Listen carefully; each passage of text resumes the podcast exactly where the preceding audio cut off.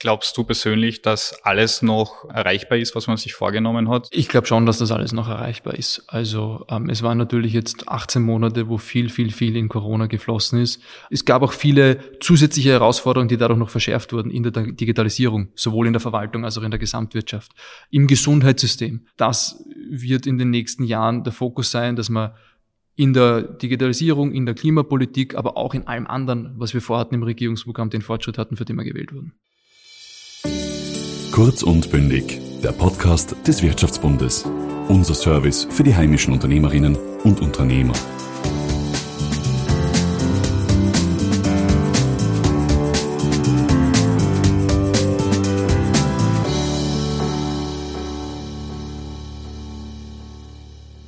In den vergangenen Wochen und Monaten stand unsere Bundesregierung vor vielen wichtigen Entscheidungen.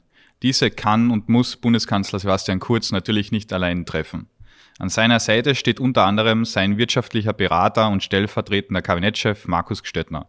Er ist heute zu Gast in unserem Podcast und spricht über seinen Weg in die Politik und über geplante politische und wirtschaftliche Strategien für ein Comeback der Wirtschaft. Mein Name ist Valentin Petritsch und herzlich willkommen zu einer neuen Folge von Kurz und Bündig. Lieber Markus, vielen Dank, dass wir uns heute treffen. Danke sehr, freut mich auch.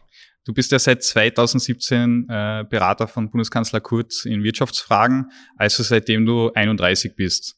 Da interessiert unsere Zuhörer natürlich dein Werdegang. Bitte erzähl uns kurz etwas darüber. Ja, also ich bin in Wien geboren und aufgewachsen, auch hier zur Schule gegangen, habe dann das Bundesheer gemacht, aber dann, ähm, obwohl ich immer schon politisch interessiert war und natürlich auch gern in, in Österreich von Anfang an politisch aktiv gewesen wäre, recht bald ins Ausland gegangen, habe in England studiert, Volkswirtschaft, habe dann aufgrund von meinen politischen Interessen und grundsätzlich ähm, von den großen Fragen, warum sich manche Länder so gut entwickeln, manche andere Länder so schlecht, sehr, sehr rascher Begeisterung für das ganze entwicklungsökonomische Thema gefunden, was mich dann auch in meinem ganzen Wirtschaftsstudium recht beschäftigt und auch begleitet hat. Es hat auch zu unterschiedlichen Arbeitsaufenthalten während des Studiums geführt. Und dann nach meinen vier Jahren des Studiums äh, bin ich ein Jahr nach Indien gegangen, einen recht entlegenen Ort namens Tanjavur, ganz im Süden in Tamil Nadu, um dort auch einmal als erster Hand an so einem wissenschaftlichen, entwicklungsökonomischen Projekt mitzuwirken, wo ich halt recht viel Zeit meines Studiums auch investiert hatte. Und das war sehr, sehr spannend. Da ging es um Fragen der Financial Inclusion, also Mikrokredite, Mikrofinanzprodukte und wie das wirklich helfen kann in der Praxis, um und ob es helfen kann in der Praxis, um Menschen aus der Armut herauszuhelfen. Und aufbauend auf das Jahr der sozusagen angewandten wissenschaftlichen Arbeit bin ich dann zurück nach England und habe dann begonnen als Unternehmensberater zu arbeiten, was mich dann eigentlich äh, viel länger als mir gedacht hätte sehr gefreut und auch mir getaugt hat worauf ich dann eigentlich sechs Jahre noch als in der Unternehmensberatung war, mit Unterbrechungen da und dort, weil ich mir ein, ein Sabbatical auch genommen habe, um dann wieder sagen, im Entwicklungsbereich zu arbeiten. Und das hat mir deswegen Spaß gemacht, weil ich dort halt eine Mischung hatte von sehr klassischen wirtschaftlichen Themen, von Private Equity über Wachstumsstrategien, aber auch immer den äh, sozial und in meinen Augen politisch relevanten Themen. Und das hat mir sehr lange Spaß gemacht bis ich dann Gott sei Dank irgendwann die Chance bekommen habe, nach Österreich zurückzukommen, um ähm, im Hintergrund in der Politik mitzuwirken, was ich dann auch aufgegriffen habe. Du hattest ja in London einen Top-Job, den man nicht so leicht aufgeben würde. Ähm, ist dir die Entscheidung schwer gefallen oder war das für dich von Anfang an klar, zurück nach Österreich und Einstieg in die Politik? Also die Entscheidung war sicher so eine gewisse Weggabelung im Leben, aber sie ist mir keine Sekunde schwer gefallen. Mhm es war eine von den Entscheidungen, wo ich in der Sekunde, wo, wo ich gehört habe, okay, das könnte sich jetzt ergeben, gewusst habe, das mache ich. Mhm. Ähm, und das dann auch sowohl hier als auch dort sehr, sehr rasch, sehr, sehr klar kommuniziert habe. Klarerweise hat es Implikationen auf unterschiedlichen Ebenen, aber ich habe es keine Sekunde bereut. Das ist das, was ich machen möchte. Ähm, ich blicke auch dankbar und mit Freude auf die Zeit in der Unternehmensberatung zurück, weil es eine sehr, sehr spannende und coole Ausbildung war. Mhm. Ähm, aber es war sowieso auch für mich klar, dass ich eines Tages und damals, bevor sich das alles politisch ergeben hat, äh, für mich war es noch eher in die Richtung Unternehmertum eines Tages weggehen würde, mhm. weil ich ja nicht wusste, ob und wann und wie ich nach Österreich zurückkommen kann und eigentlich auch schon drauf und dran war, ein, ein, ein Startup zu gründen, ähm, äh, wofür ich dann auch meinen eigenen Nachfolger Gott sei Dank sagen, rekrutieren konnte, als dann klar war, dass ich nach Österreich ging. Also kurzum, die Entscheidung war leicht, es war eine schwerwiegende, aber es war jetzt weniger eine, ähm, dass ich mit der Unternehmensberatung abgeschlossen hätte, das wäre sowieso früher oder später mal passiert, sondern eher eine, dass ich halt gemerkt habe, ich kriege eine Chance für das, was ich immer tun wollte und dann nicht lang zögern konnte oder wollte. Hm. Welche Erfahrungen von damals äh, prägen dich heute noch am meisten und helfen dir in deinem jetzigen Job am meisten? Was Startup, das Indien, ähm, London, wo du dir heute denkst, ähm, cool, dass ich das mitnehmen habe dürfen? Na, absolut. Also ich denke, das denke ich mir für all diese Facetten, da bin ich auch sehr, sehr dankbar. Ich denke, es ist eine Mischung. Also zum einen, was ich halt aus dem Wirtschaftsstudium mitgenommen habe, ist das, das Analytische, das Ökonomische, dort, wo es Antworten gibt, dort, wo es auch nur Fragen aufwirft. Aber das war einfach mal ein, ein, ein, ein gutes Training, das klarerweise meiner Rolle jetzt mhm. relevant mhm. ist. Dann, äh, ich denke, vor allem aus dem Entwicklungsteil habe ich halt die Chance gehabt, und das war nicht immer fröhlich, das war teilweise natürlich auch heftig, aber doch viel zu sehen, was ich sonst jetzt nicht gesehen hätte. Auch äh, mit Leuten in Kontakt zu kommen, die ganz andere Lebenswege, ganz andere Schicksale auch hatten. Mhm. Äh, und wir teilweise auch nicht unbedingt eine gemeinsame Sprache hatten, aber wo es einfach wirklich äh, spannende und schöne und, und tolle ähm, Interaktionen gab an Orten, wo ich ja vielleicht auch sonst nicht hingekommen wäre.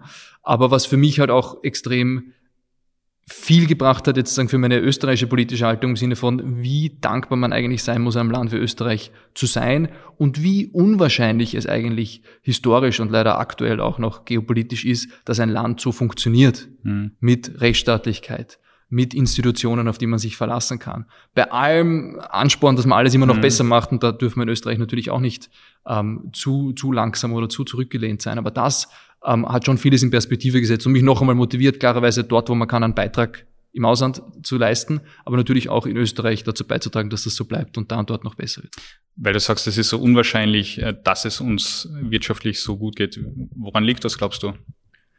Also ich glaube, es liegt vor allem, und da ist sich auch die, die Wissenschaft, soweit man das empirisch festlegen kann, einig, an Institutionen. Das ist jetzt sozusagen ein sperriger Begriff, mhm. der auch in der Wirtschaftswissenschaft immer wieder als das genannt wird, ähm, was man hinlänglich als Rechtsstaatlichkeit und Grundregeln, die auch für alle gleichermaßen gelten, ähm, gilt. Warum? Weil nur wenn ich weiß, dass ich das, wofür ich wirtschafte, wofür ich arbeite, ähm, auch wirklich mit einem Vertrauen dann ähm, wachsen und gedeihen lassen kann, habe ich auch wirklich einen Anreiz, nicht so wie vielleicht in manchen Systemen das leider der Fall ist, auch nur in die eigene Tasche zu arbeiten, versuche irgendwie äh, korrupt zu sagen, das Beste aus meiner Zeit zu machen.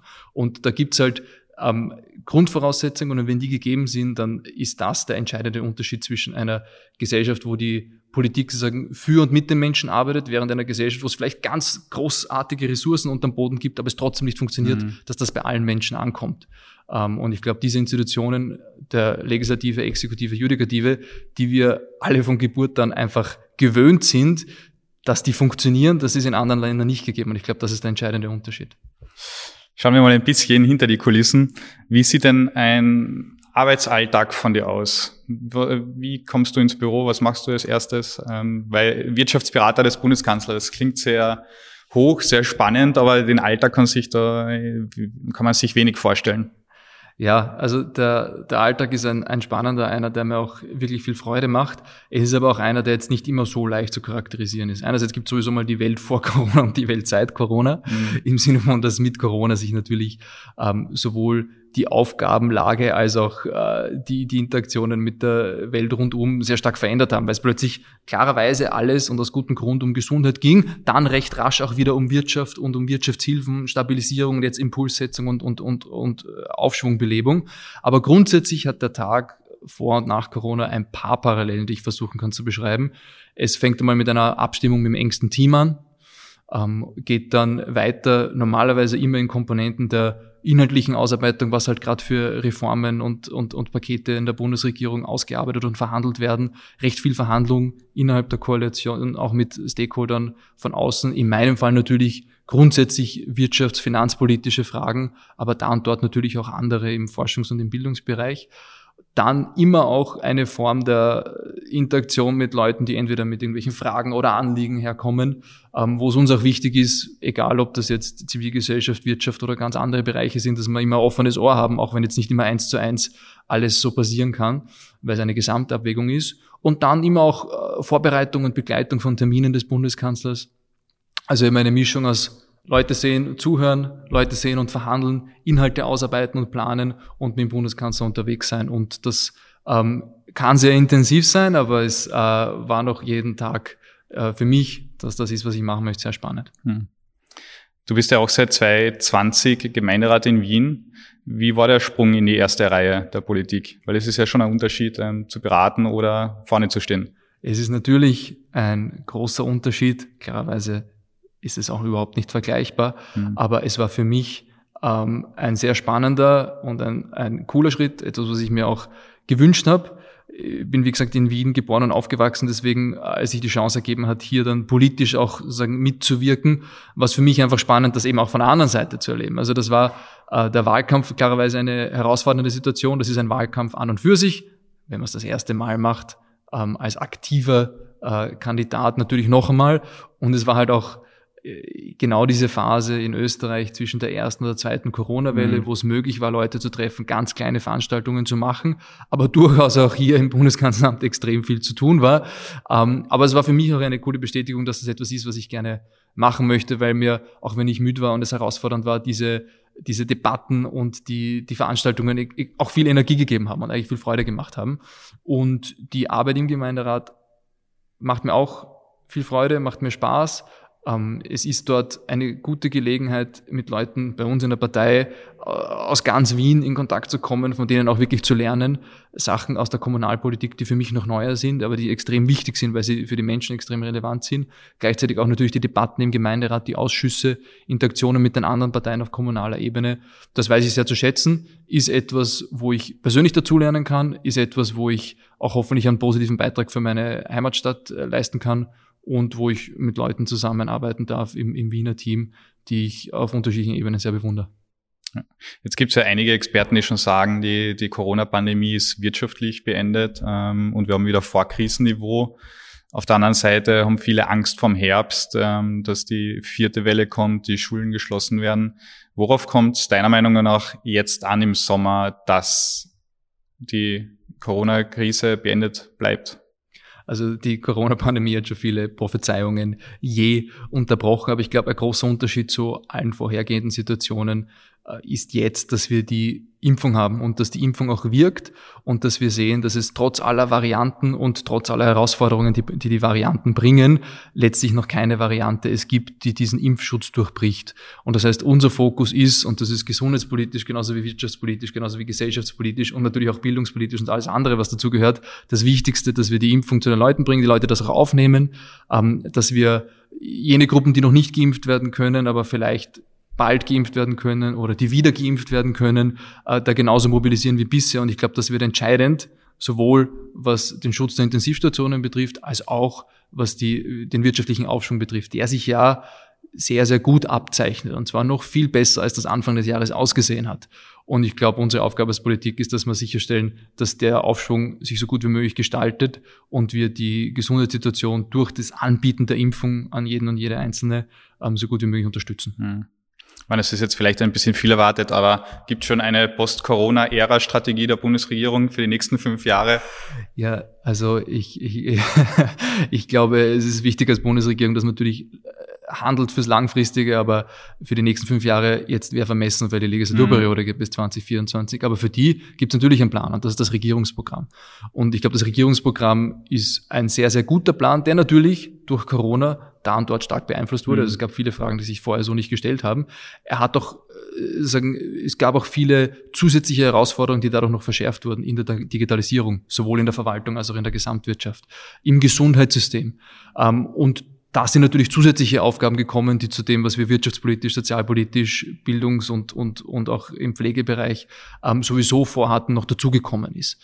Ähm, aber das, das wird in den nächsten Jahren der Fokus sein, dass man in der Digitalisierung, in der Klimapolitik, aber auch in allem anderen, was wir vorhatten im Regierungsprogramm, den Fortschritt hatten, für den wir gewählt wurden. Mhm. Glaubst du persönlich, dass alles noch äh, erreichbar ist, was man sich vorgenommen hat? Oder wie viel hat die Corona-Pandemie da geschluckt in dieser Legislaturperiode? Ich glaube schon, dass das alles noch erreichbar ist. Also ähm, es waren natürlich jetzt 18 Monate, wo viel, viel, viel in Corona geflossen ist, aber es sind auch andere Dinge passiert und ich glaube, das wird auch so weitergehen, dass man das Gesundheitsmanagement, und das betrifft ja nicht nur die Politik, es betrifft uns alle, dass das Gesundheitsmanagement und das Leben mit dem Virus den Rest der Arbeit, den Rest des Lebens und den Rest der Regierungsarbeit nicht aufhalten, aufhalten kann und nicht aufhalten soll. Mhm. Und wir haben noch mehrere Jahre Zeit und ich bin da zuversichtlich, dass das alles passieren kann und auch passieren wird. Wenn du dann persönlich deine Arbeit im PK beendest und zurückblickst, was willst du sagen, können erreicht zu haben?